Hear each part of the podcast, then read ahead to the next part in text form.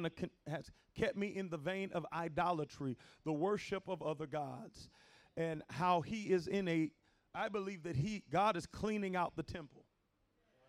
The, the, see, a lot of us don't understand. We look at how he ran out the, the money exchangers in the temple, and he ran out those who were selling doves, and he ran out all those who were making worship a gimmick.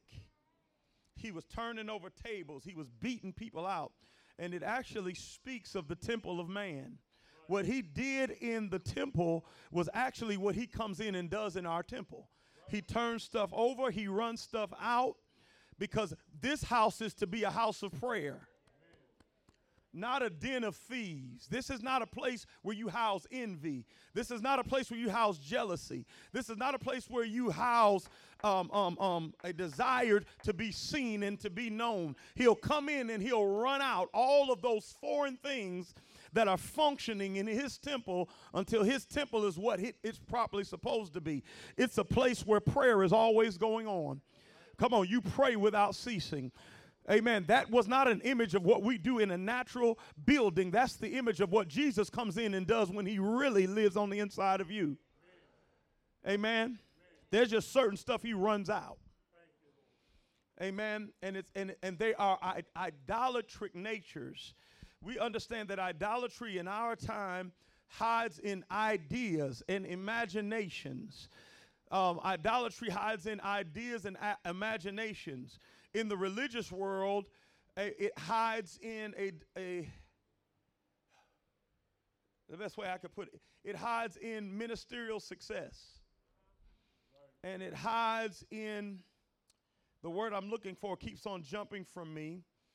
It hides in a desire to use what God has given you to be seen and admired by men. Amen? In the religious world, the idol is now the perception of being religiously successful in the eyes of your peers. Right. Amen? To build a building, to, to, to be known as this or to be known as that. Amen. And to, uh, to the degree even where if the kingdom is not being expressed, it's okay. It's because it really ain't about the kingdom. People think I'm successful. Amen. I look successful. And so God wants to deal with these idols. And um, I believe He's going to continue to deal with idolatry. Amen. Before I jump into the message, I will say this the sure sign that we're functioning in ideas, imaginations that don't line up with God is a lack of joy. Right. Uh, anytime that we are we lack joy, it is an indication that we're not in his presence. So whatever we're doing in worship ain't getting us there. That means we're in the presence of another God. In thy presence is fullness of joy. At thy right hand are pleasures forevermore. Amen. Those who hasten after other gods, their sorrows shall be multiplied. Not only is idolatry indicated by a lack of joy, but it's also indicated by multiplied sorrows. It's always one thing after another. It's always one frustration after another. It's always one thing that needs to get fixed after another. It's always another thing to worry about. It's always another somebody that don't like me. There's always a, another something that I'm fighting through. Over and over and over again.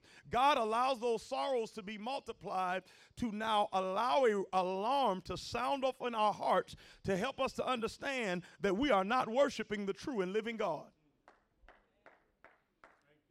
the, the, the, the son and daughter of God don't walk around in multiplied sorrows. The son and daughter of God that now lives in his presence, they now walk in continuous, uninterrupted joy. I might be facing a problem, but it does not stop my joy. When I'm a worshiper, I might cry, but I still got joy.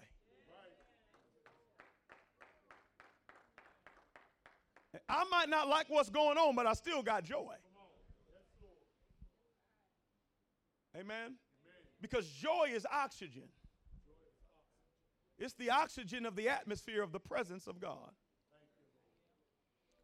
We cannot talk about because we got to restore worship. I believe that above all everything else that we think and we say the church needs, the church needs worship restored.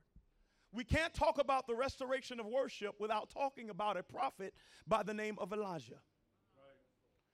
Elijah is the epitome of the prophet that focuses on one thing restoring worship. His whole showdown with the false prophets of Baal and the false prophets of the groves was to restore worship that had been damaged in Israel. Because what did Elijah, what does the spirit of Elijah do? It, it is a family restoring spirit.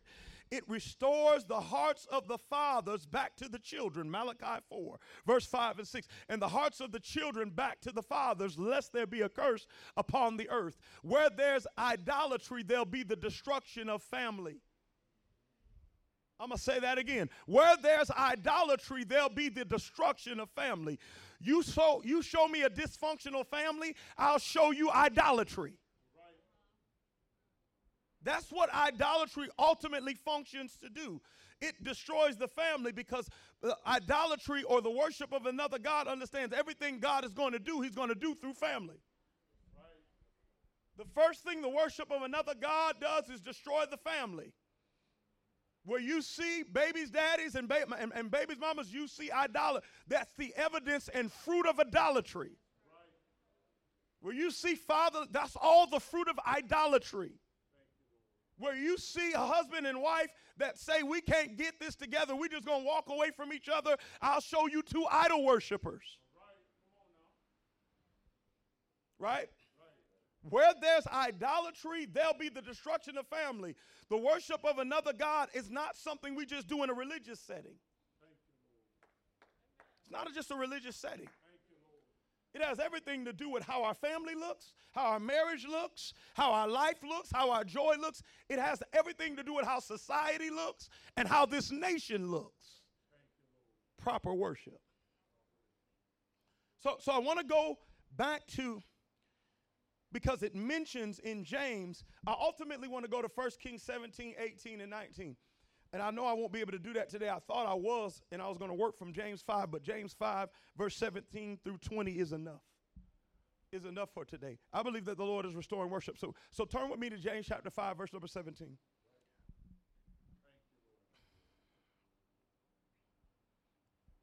Thank you, Lord. Hallelujah. Hallelujah.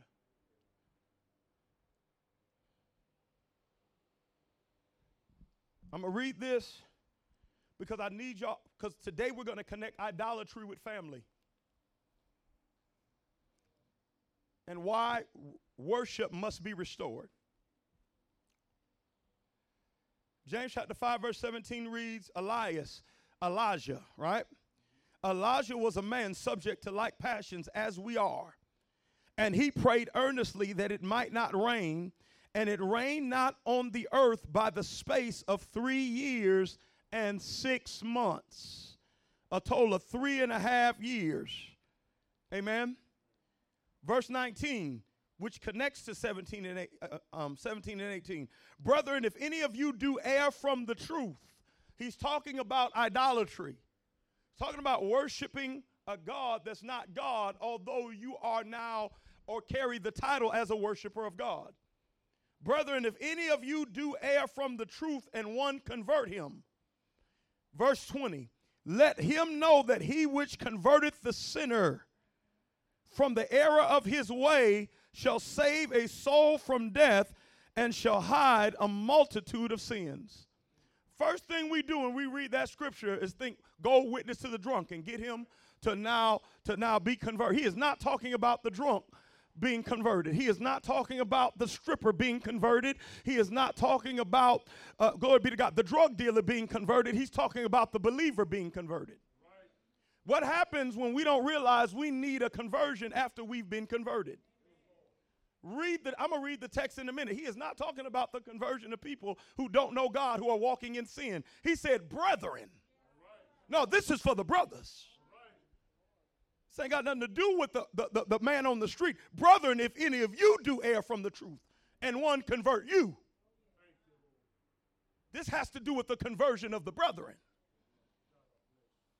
Father, I thank you. And I bless you right now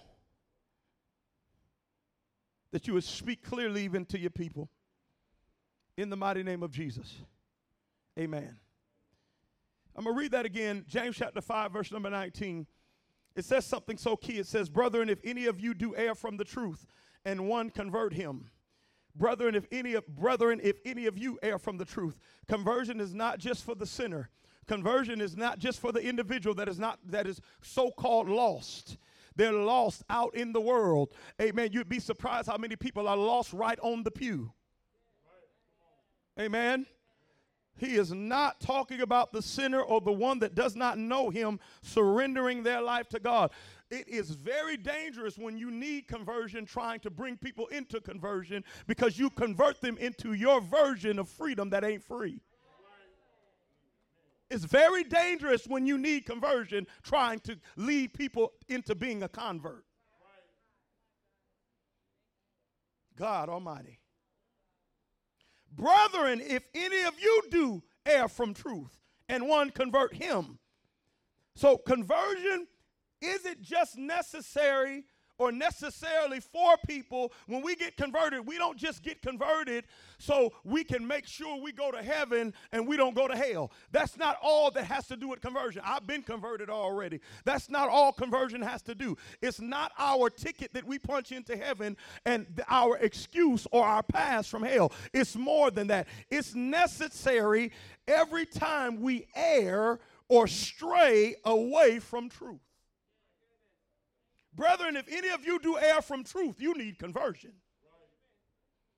Do y'all see what I'm saying? And and so so now, amen. And I need y'all to get this. We as brethren require a measure of conversion every time there's a gap between truth and us. If there's a gap between how we're doing life and truth, conversion is necessary. Why? Because truth is not a creed, truth is not a dogma, truth is not a mission statement. Truth is not a good idea I can use to make my life better and succeed. Truth is a man. I am the way, I am the truth, and I am the life. To wander from the truth is to wander from Jesus. Please understand what that scripture is saying. It is to wander, not it is to wander away or go astray from a real life relationship with him. It is to want, it isn't not for you to say you don't talk about Jesus and you don't love Jesus and you don't want to use his word to be blessed by Jesus. It's just not a real life relationship with him. It's not a living communion with him. Uh, glory be to God. It's not something, it's more of an idea than it is his presence. I now live by the ideas of God, I live by the theories of God, and I live by my mental pictures of God, but I don't have a very present God. He's not really present. I've erred from the truth and I've turned to philosophies and I've turned to ideologies and I've turned to positive thinking and agenda based expressions where I'm trying, in Jesus' name, we're going to save the city. But glory be to God, in Jesus' name, we're going to build this. In Jesus' name, we're going to have that. Glory be to God. I turn to that because I have now erred and strayed away from a present tense, present relationship with God. Anytime Jesus is more of an idea to us than he is a present person to us, we need conversion. I'm going to say that again. Anytime Jesus is more of an idea to us than a present person to us, we need conversion. If you if, if when you ride in your car he's not present, then you need some conversion. When you go into prayer if he's not present, then you need some conversion. If you talk to him and he doesn't talk back to you, then you need some conversion. There's some convert so, some com- conversion that must take place. Amen. So conversion from what is the, qu- the question that we got to answer today? What is the conversion that we need to be converted from? We need to be conversion, converted from worshiping idols. James is dealing with converting the Christian idolater in verses 17 through 20. He is not dealing with converting the stripper. He is not dealing with converting the person that doesn't go to church.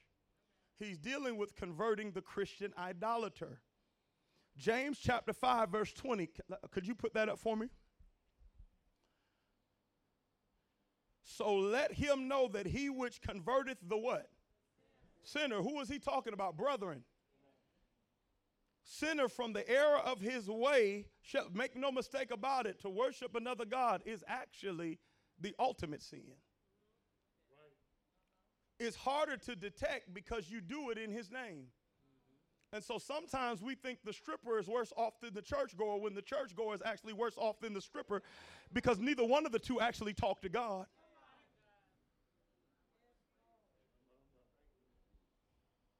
Let him know that he which converted the sinner from the error of his way shall save a soul from death and shall hide a multitude of sins.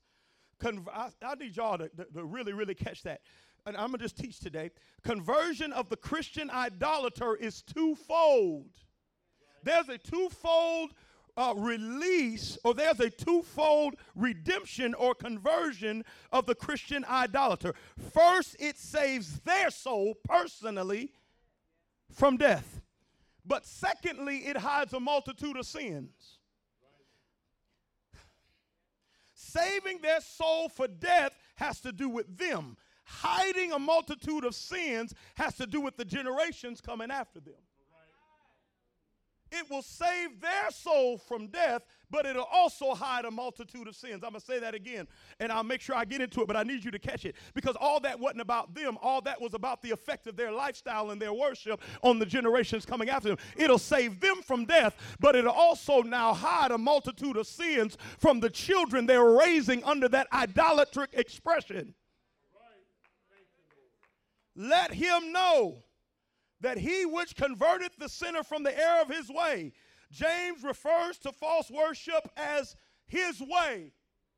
James refers to false worship as his way. Why? Because a man or woman's way of worship becomes the next generation's way of life.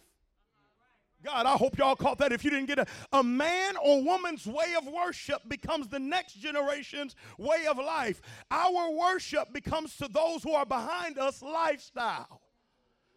James refers to the idolatrous worship as his way because it was not the way, but it still becomes a way to the next generation. Now, now, he that now converts him from his way because his way becomes a way, even though it isn't the way. His children are still going to function in his way, even though it ain't the way. So people around here will do everything all week. I don't care you can run around. You can drink on Saturday. You can not crack your Bible. You ain't got to listen to no worship music. You can listen to your hip hop and rap. As long as you're in church on Sunday. Make sure whatever you do, I don't care what you do on Saturday, I don't care what you do all week, just make sure you're in church on Sunday. I wonder if I could get a witness up in here. That is a backslidden way of life that was generated out of the previous generation's way of worship, and it became our way of life. It doesn't matter what you do all week, just come to church. Why do people come to church that don't do nothing with God all week?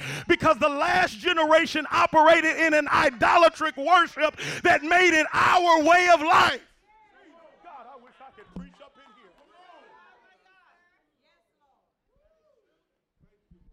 We all want to give up sometimes. We all want to throw in the towel. We all want to quit instead of going to church to be conformed into the one who's not susceptible to feeling like quitting. I'll never feel like quitting the rest of my very life. This is a backslidden way of life that was generated by the previous generation's way of worship.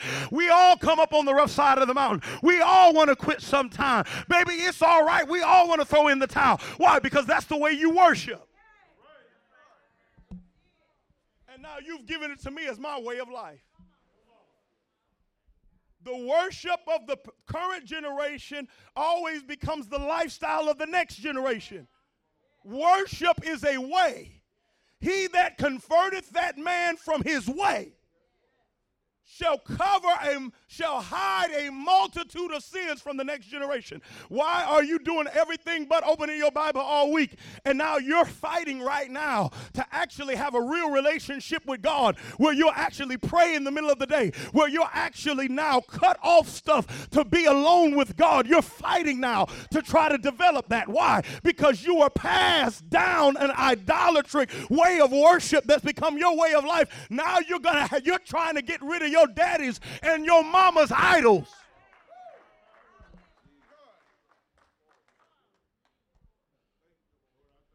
That's not real worship. Whatever you do, make sure you get your tithe in the church. Tithe if you do. People will do everything, but they will tithe. Won't show up to church. They send, send your tithe with your brother you better make sure you tithe, right? And the crazy part about it is, it is an idolatric form of worshiping money. Their money ends up blessed. That's the crazy part about it is. And it's so crazy. Then you got the, the idolatric Christian who comes in the church and don't tithe. And you broke in church and they getting paid and they ain't even coming to church because both of y'all ain't worshiping God.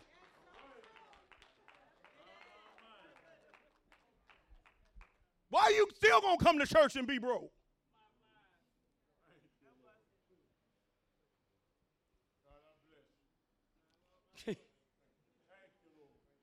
when James says, Let him know that he which converteth the sinner from the error of his way shall save a soul from death, and that was personal first, but it also shall hide a multitude of sins, he was speaking generationally. I need y'all to catch that right now. There was a there were certain sins that the next generation was going to enter into because of the idolatry of the current generation. That because God found a man or woman of God that could stand up with a sharp sword in their mouth and cut down idolatric trees and bring down high places, that that individual that had been in church for 30 years finally got converted. And so the sins that were waiting on their children and their grandchildren and their great great grandchildren. God now, although they were there, see y'all miss y'all miss the whole thing because at that point the sins were there. So now you got this sin here and you got this sin here and you got this sin here because we have a generation that's been in church for 25 years unconverted. They've never really walked with God in a real way where he's present. All they've had is ideologies and all they have is positive thinking, but they've never sat with the glory. And so, what God says, when they're converted, I will not keep their children from sin. I will hide those sins from their children. So, God will come in and pick up the sin and put it in a place where they can't find it. He, he'll take it, he said, because they were supposed to enter into that sin. But I'm going to take it and I'm going to hide it because you converted that man and saved him from death, and now I can go hide sins from their great, great, great grandchildren. Now I can go hide sins from their great, great, great, great grandchildren.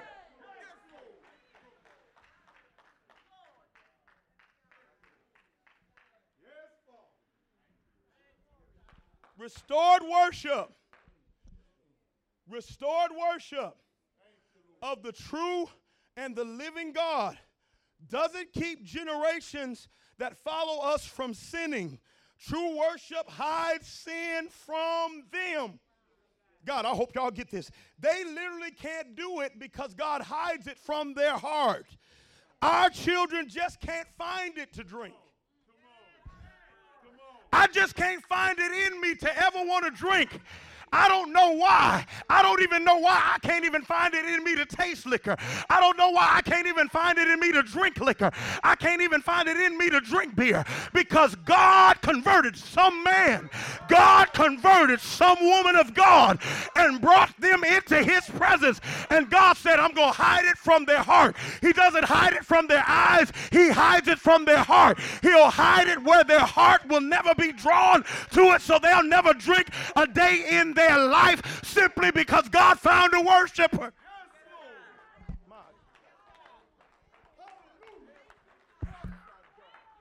No, no, no, no, no, no. You don't get it. You don't get it. You do not have to tell your children not to watch pornography. No, no, you don't have to tell your children not to enter into homosexuality and perversion. God said if you would just be converted, I would hide pornography from them. I would hide homosexuality from them.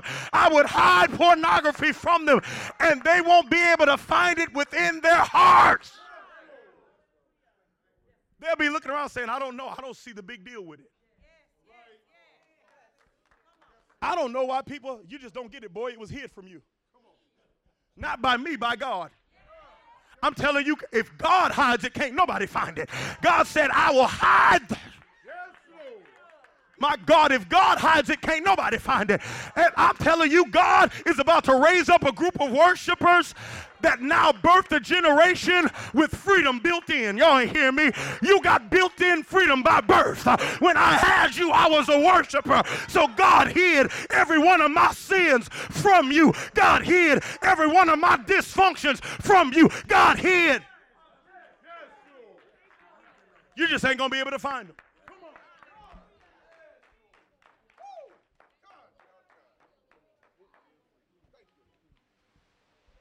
Why do we need to go back to worship of the true and living God? So God can hide sins from our seed.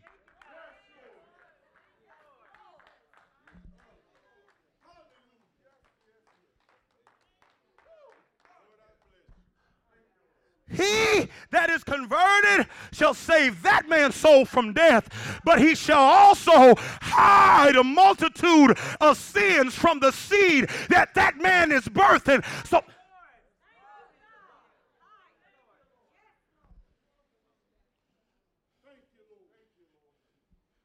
My God, my children won't have children out of wedlock. They can't find it. My God, my children won't get a divorce. They can't find it.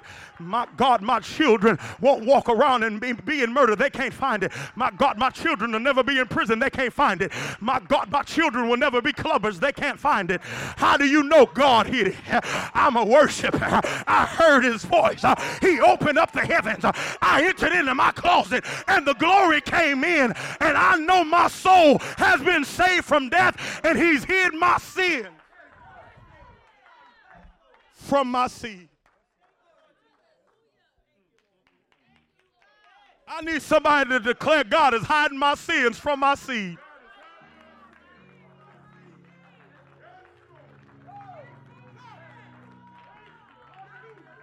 God is ready to tell our children, I'm ready to play hide and seek with you. I'm going to hide your sins to give you grace to seek my face. You're going to seek the Lord and the kingdom of God with all of your heart, mind, soul, and strength because I'm going to hide your family's bondages. I'm going to hide their struggles. God is saying to our children, let's play hide and seek.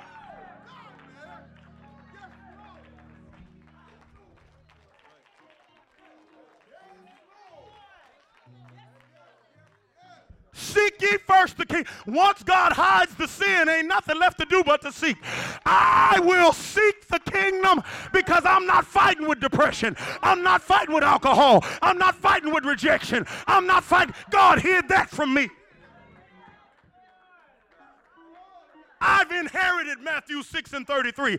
I didn't have to stand on nothing. I didn't have to fight for it. I had an Abraham over my life. I had an Isaac over my life. I had a Jacob over my life that worshiped the true and the living God. I need about 15 people to stand to your my God feet and bless the living God.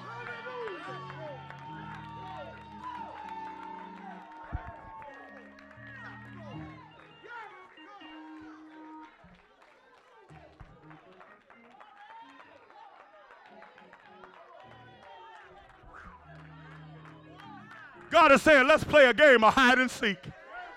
My God, I hear you, Father. The Father's saying, I'm inviting you, baby. We're going to play hide and seek.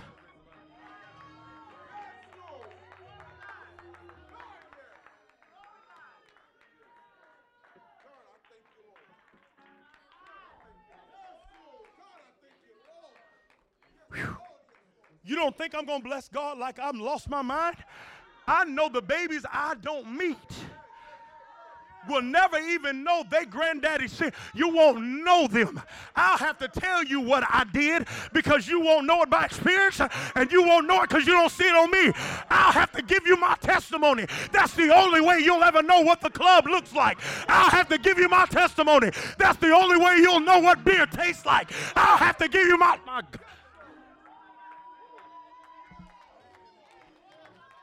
You don't know it. It got hid from you, baby.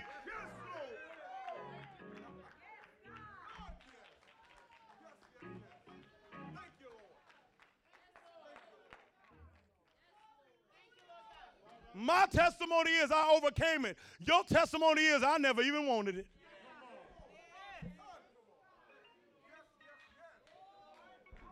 God will hide not a few sins. He said a multitude. If I could just find a worshiping daddy, I'll hide sins from their children. If I could just find a worshiping mama, I would hide sins from their children. If I could just find a worshiping church, I would hide sins from Darlington. I would hide them from your neighbors. I would hide them from your cousins. I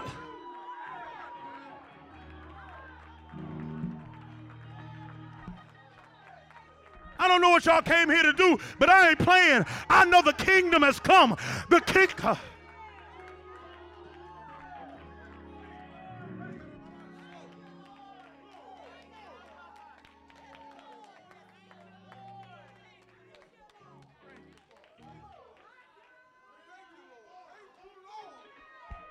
hey, as you run, he's hiding. As you clap, he's hiding. As you shout, he's hiding. As you seek, he's hiding. As you praise, he's hiding. As you exalt, he's hiding. As you say yes, he's hiding.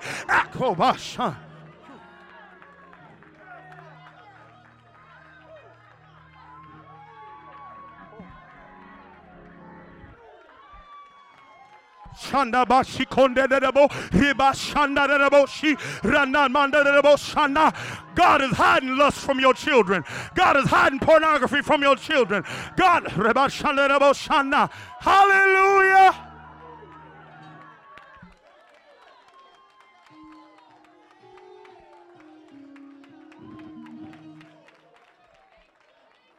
God said, I'm to hide so they can seek.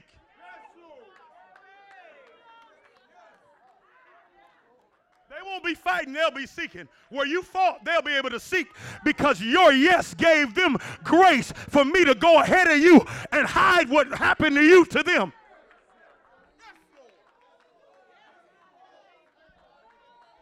My God, I feel the presence of God. You know how you feel breakthrough? Because now you know your great great grandbaby is going to be the anointed of the Lord. You know why you feel what you feel? Because now you know your great great grandbaby is going to be the glory of God.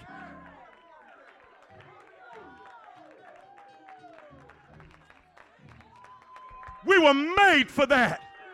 That's the Abrahamic promise that I'll bless your seed. But because you know how to worship, Abraham, we don't get it, we don't get it, we don't get it. Abraham gave a measure of worship.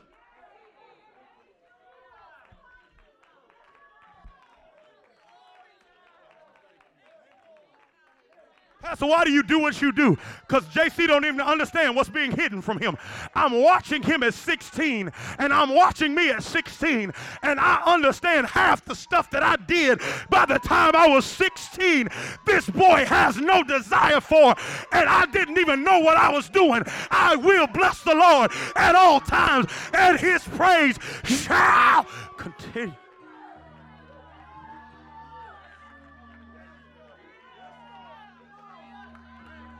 At 16, he wants to sit and watch movies with his mom and dad. At 16, I was trying to sneak out the house. I will bless the Lord at all times, and his praise shall continually be in my mouth.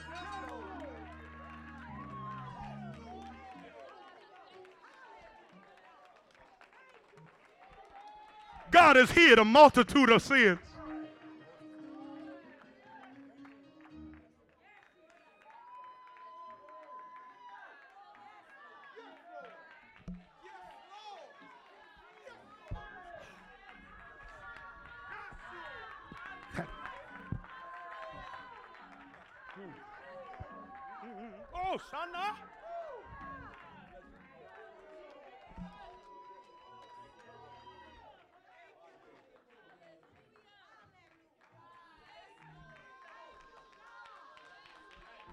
I'm here to tell you there's more weight on your holler than you think.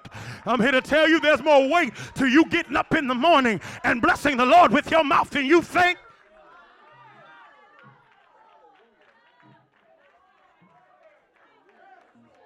My God,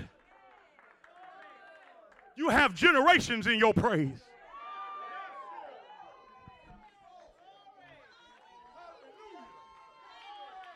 You have generations in your worship. I can't live without seeing God. When I see Him, that guarantees something. He's going to hide stuff.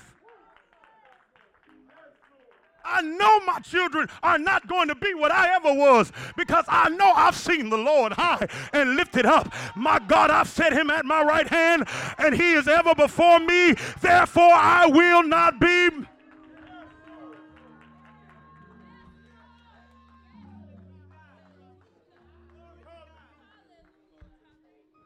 Watch this.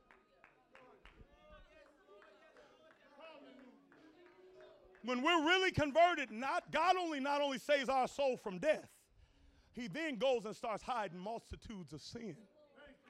Not from us. We're converted. What do you need to hide them from us for? He hides them from the generations.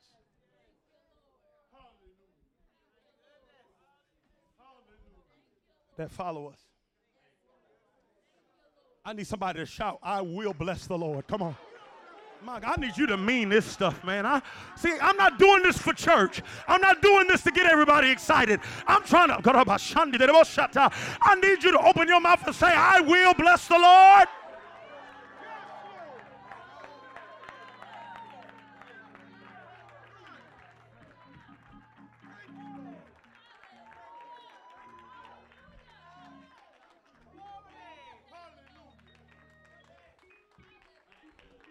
Listen, and, and it's so key.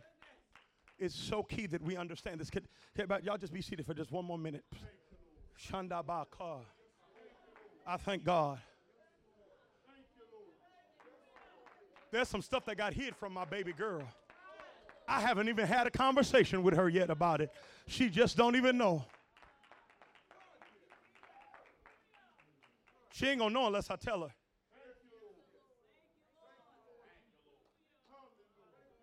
Conde. Listen, and, and this is so key that we understand this. Please hear this and hear this well. The next generation's fight with sin is a reflection of the current ge- generation's functional idolatry. I'm going to say that again. The next generation's fight with sin is a reflection of the current generation's functional idolatry. The next generation finds sin to the degree the current generation functions in idolatry. The reason why there are so many children, even in the church, practicing homosexuality, regularly watching pornography, amen, and looking for an opportunity to do something sexual with somebody else. You know why? Because there's so many believers in the church that are worshiping other gods. And so there's no element to remove those things. Not only is it not hidden from them, it's placed right in front of them. They accidentally stumble upon it. There are some youth in here that are so uncovered by God that they accidentally click sites that go to porn sites. It's just not hidden at all from them. Right? While there's some children in here that can't bump into it, and I'm like, man, why, how do you always see that? How does that always happen? You're always talking about you seeing this, and they never see it. And it's not just by happenstance. They're covered by somebody that God said, I'm hiding it from them. Amen? Amen. The reason why there's so many children, even in the church, that curse, that are angry, amen, that are obstinate, is because there's so many believers in the church that worship idols. Therefore, those things can't be hidden from them. Right. They're right in front of them. Amen? Amen? listen to me and listen to me well. The next generation finds sin to the degree the current generation functions in idolatry. Let him know that he which covereth the sinner from the error of his way shall save a soul from death and shall cover a multitude, hide a multitude of sins. I want to, want to put up this slide. Put up, put up that first slide for me. I want to show you something.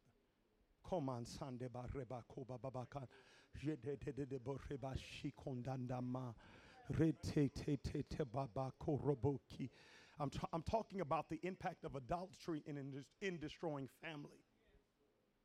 We must understand the connection. It's all throughout the Bible. It's all throughout the Bible. I want, I want to put these two verses side by side because these are verses I, I dealt with, uh, one on today and the other on Wednesday. It says in Psalm 16 and 4, their sorrows shall be multiplied that do what? Hasten after another God. We know that from Wednesday, right?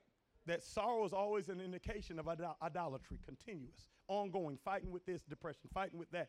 Uh, it's always something wrong. I just don't know what's wrong with me. That's always an indication that I'm not actually worshiping God.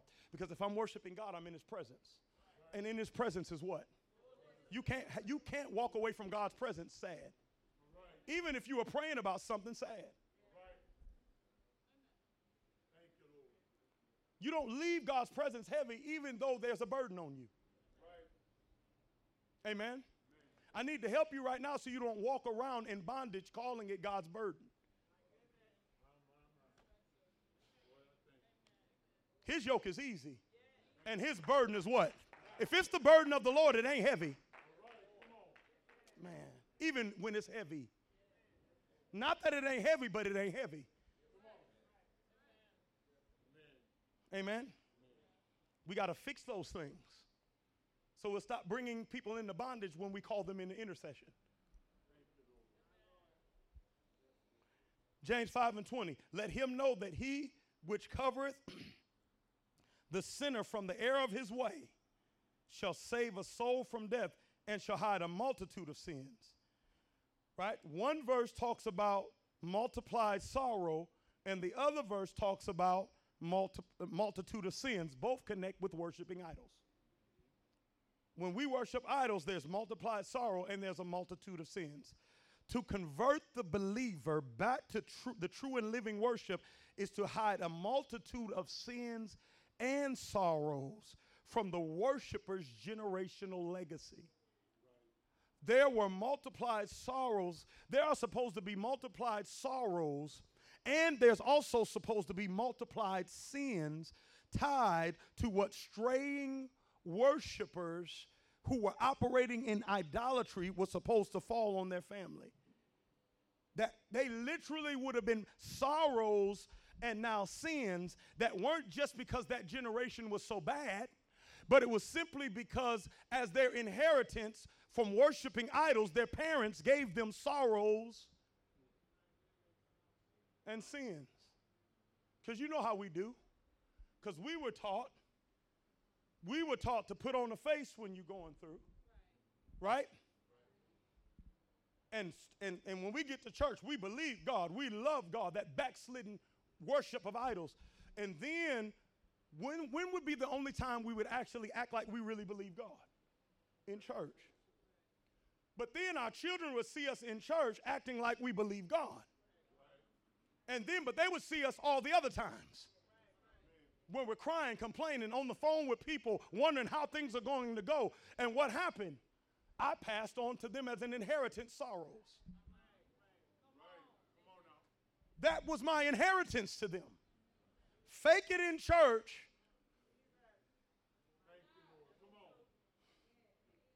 You don't fake it, you get it. As long as you fake you like you got it, God will never give you the grace to get it because you got enough pride to actually want to look a certain way before men and don't care how you look before God. It's actually an act of the fear of man. I want man to see me in a way I know God don't know I am.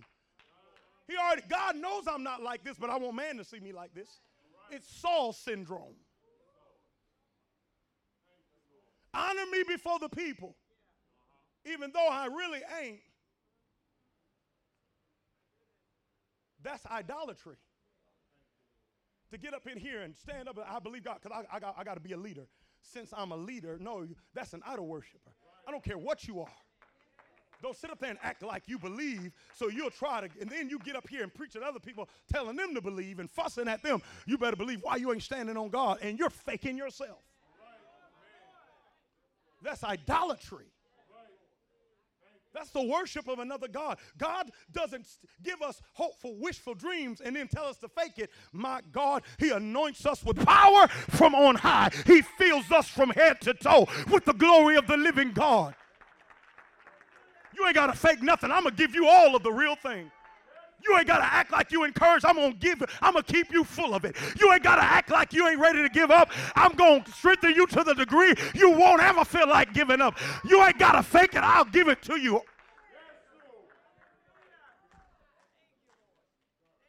But as long as you fake it, you'll never get the real thing. Because you fear man more than you fear God. And cursed is the man that trusteth in man, that maketh flesh his arm, whose heart departeth. That's a curse within itself. And so now, depression, anxiety attacks, feeling rejected, feeling like nobody understands, even suicidal. Think about how much that's multiplied in our children right now. How many, if you've ever worked in the school, man, six out of 10 children fight with rejection and depression. One in every 20 has thought about suicide. It didn't used to be like that.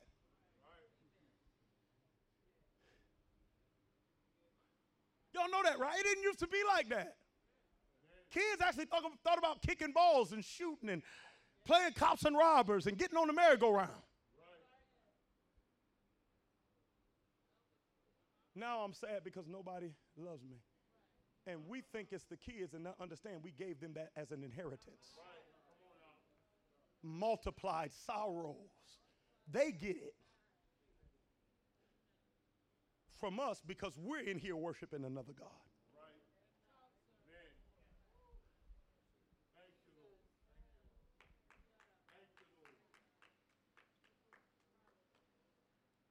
There's a bunch of sad, mad, ready to quit kids. Nobody understands me and confused because there's a bunch of believers who come in here and lift their hands out just the same way.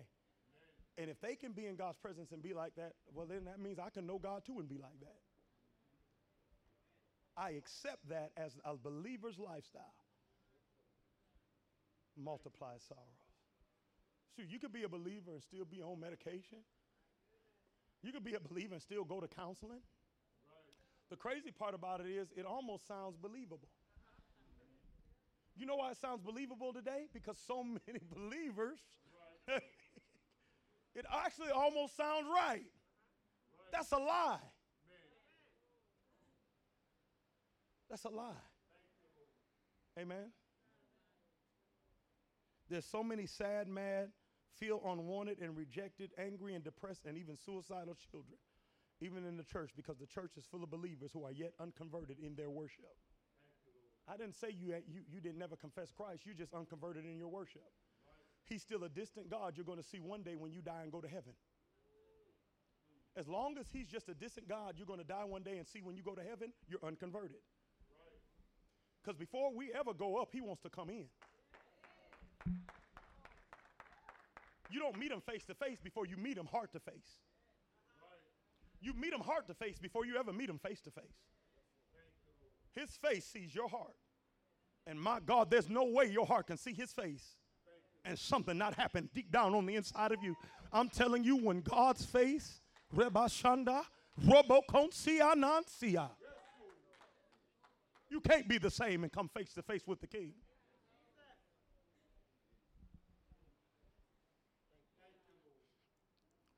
Sorrows are multiplied generationally. Amen. But ain't it good You know what's good? You know what's great? You know what's phenomenal? The Bible says, He that converteth the sinner shall not only save their soul from their next death, with death, not ultimate death, but death of joy, death of peace, death of encouragement, death of motivation.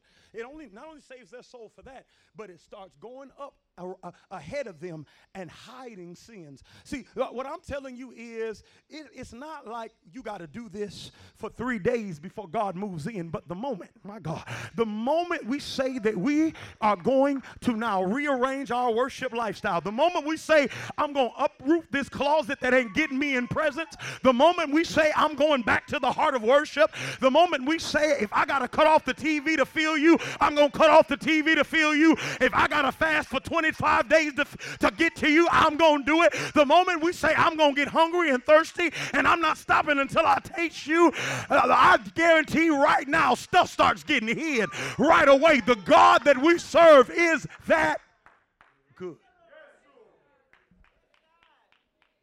He's that. He's that good.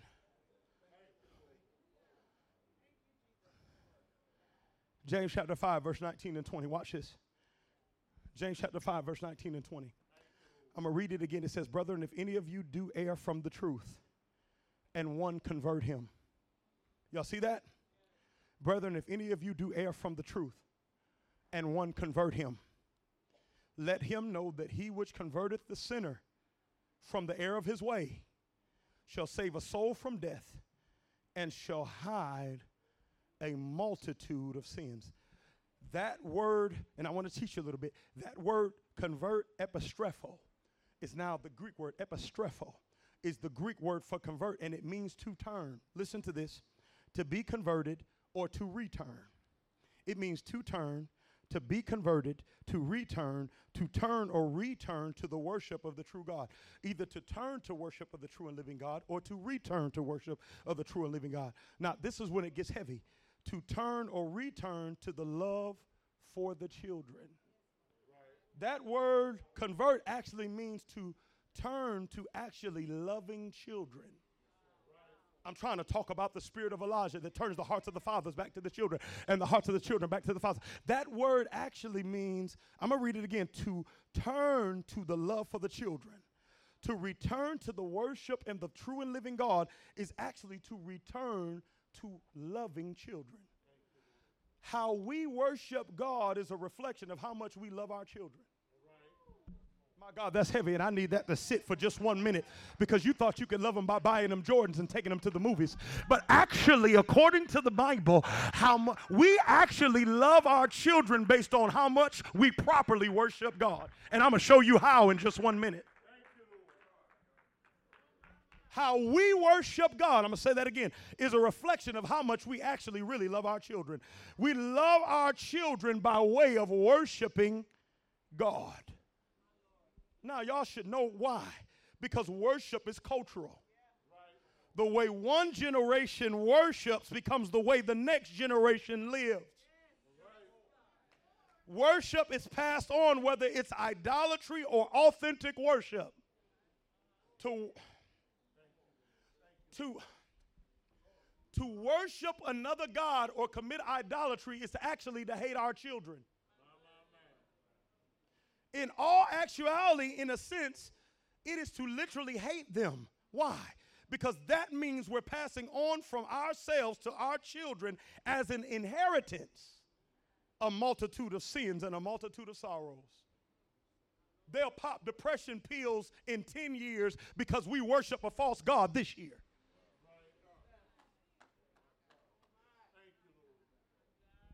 They'll have five babies out of wedlock in 15 years because we worship a false God this year.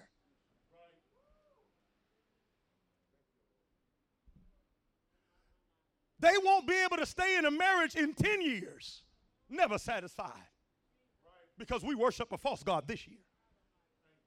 How can you love them and pass that on to them? Do you understand how many of our dysfunctions were actually given to us by our parents? You don't get it.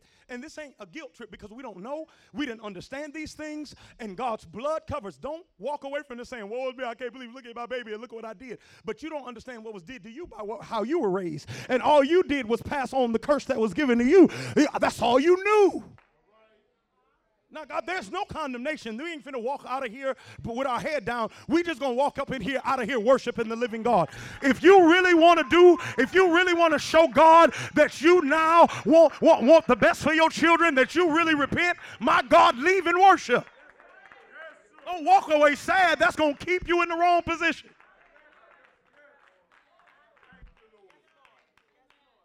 There's no condemnation. Ain't nobody guilty.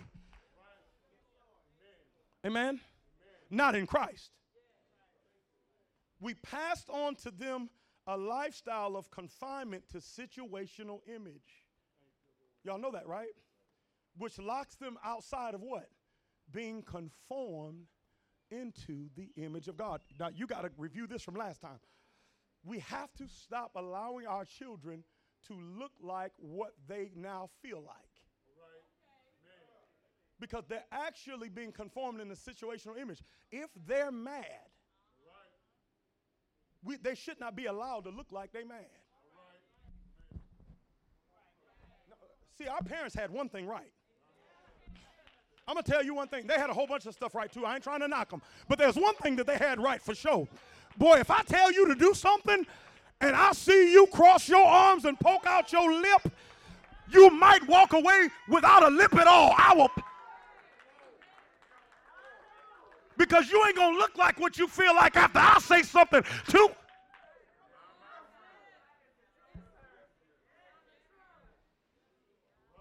You ain't going to sit in church like you uninterested in church.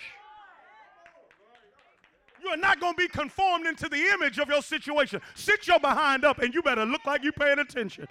And if you don't, ain't nobody gonna pop you. You better stop it. Did not I tell you. My God, there's fist flying across the pew.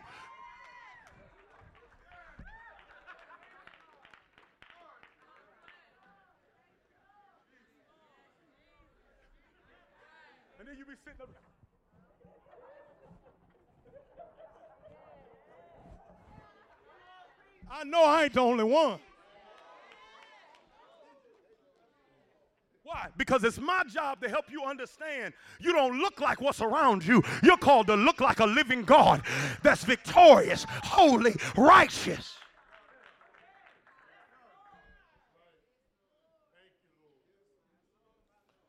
Amen. We allow those things and even condone those, but they're just expressing their feelings. No, they're being conformed into an image. You don't be mad and look mad. The Bible says, Be ye angry and do what?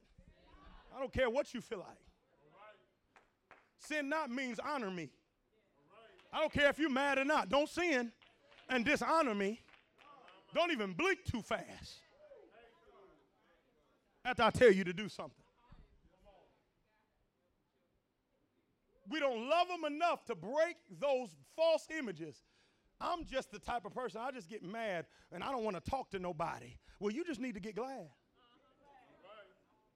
L- literally. You mad and they were talking about you, but I told you to come here. Well, you just don't understand. I'm going to slap you in your mouth. I told you to come here. I don't care what they said to you at school. What that sound like? Domestic violence. You, you, you're going to abuse that child. You don't love, no, no, no, no, no, baby. I love them a whole lot. And when yours be in prison because you let them get angry and throw stuff, and mine understand even when I'm mad, say yes, sir, and yes, ma'am, and they running something, then we'll see who knew what. I don't do that because I'm mad at you. I got my son, my 16 year old son. I probably ain't gonna tell everything I did for the sake of his coolness I want to I want to save his coolness. But he did something I directly told him not told him not to do. And he's 16 years old. But you're still my boy. And if I really love you, I got to protect your heart. Holding back tears. Literally. My wife, she over there interceding. You know, I had to tell her she over there. So I had to tell her, I said, look, baby, just you're gonna have to leave the room. Look, and she just got up and left the room. She didn't even ask. She said, I'm, I'm leaving. I'm leaving. And he's 16, and he's on the doorstep of becoming a man. And there's some things in his heart that I've been very, very intentional about telling him not to do because I know how precious his heart is and what it can do to his heart. And he did it, directly defying me. And he don't understand it, but I talked to him for about 20 minutes before I even went in and I told her behind up. I told her behind up, and I wasn't stopping until I heard a 16 year old boy scream. I wasn't gonna stop. You gonna you gonna make a sound. But I had to go 20 minutes talking to him. You know why? Because I had to build myself up to do it because I didn't want to do it, but knew I had to do it. It is not what I wanted to do. It was it was not my it, I'm telling you right now, and I almost didn't do it. And God told me, if you love him, get him.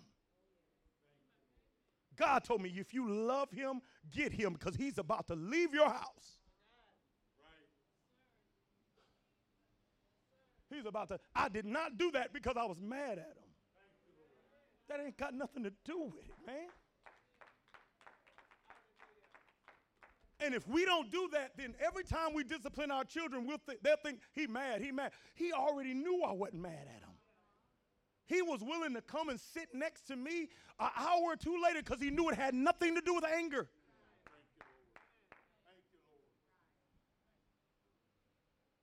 But I love him enough. And I said, you know what? I told him afterwards, I said, my job is to protect your heart, son, and your heart is too valuable.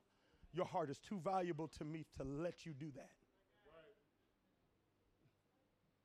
Amen. Amen.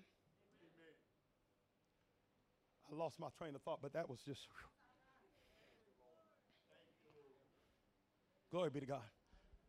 See, I'm going to tell you right now if you love my babies, get them. Don't get them because you mad. See, that's my thing. Some of you, that's why you got to get delivered from being angry.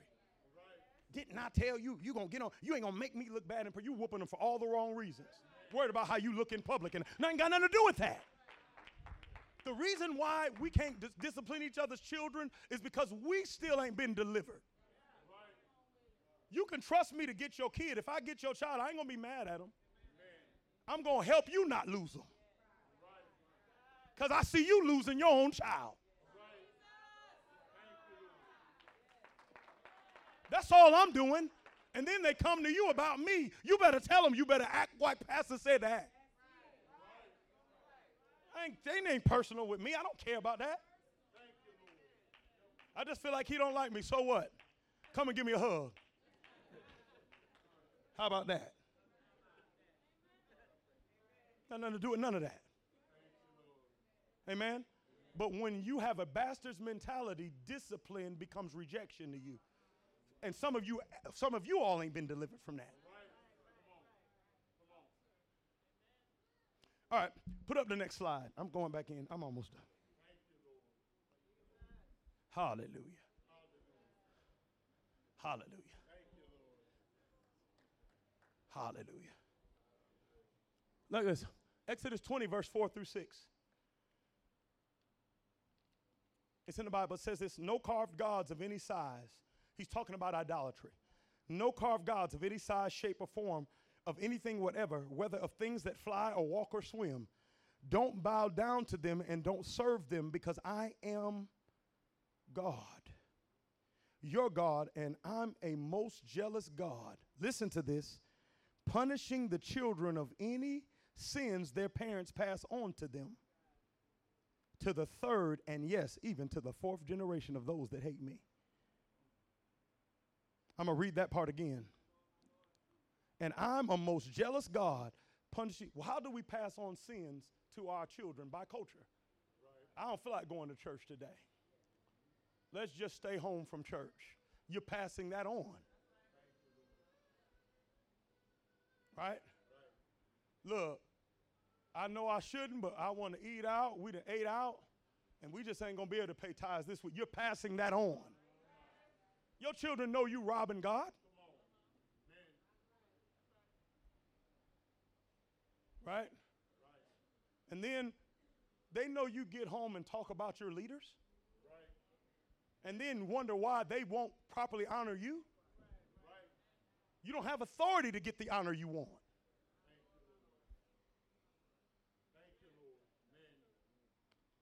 And I'm, a, and I'm most jealous, God, punishing the children for any sins their parents pass on to them. To the third, and yes, even to the fourth generation of those who hate me. But I'm unswervingly loyal.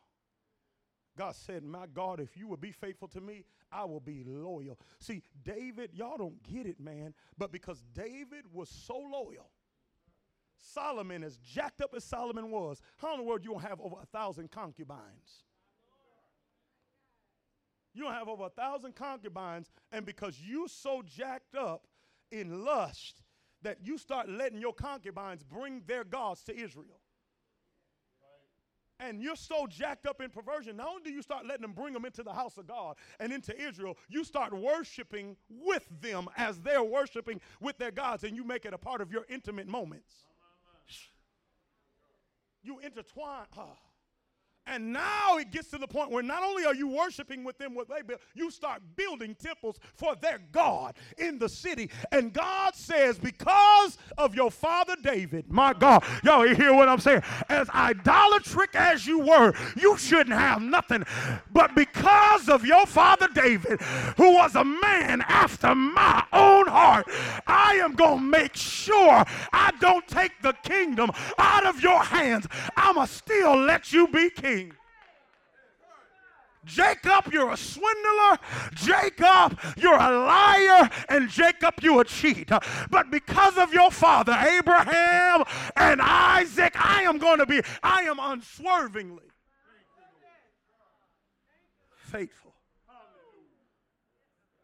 I know God will be unswervingly faithful to my children because of my life. You can secure your child's future, not with your bank account, but with your worship.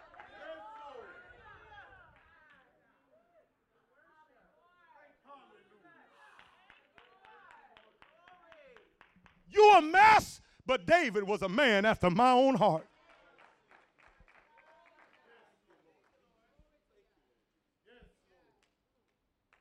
Even in Solomon's reign, he said, I will not remove my mercy from the house of David.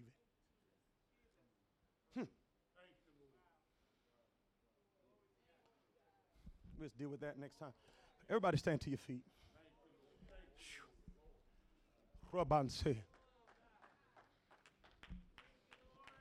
Come on, I need somebody. Can we just bless him? We are worshipers. Come on. Come on, come on, come on, come on. Come on, come on. I need somebody to lift up a real, not, not just because I said it. Let's do this thing intentionally.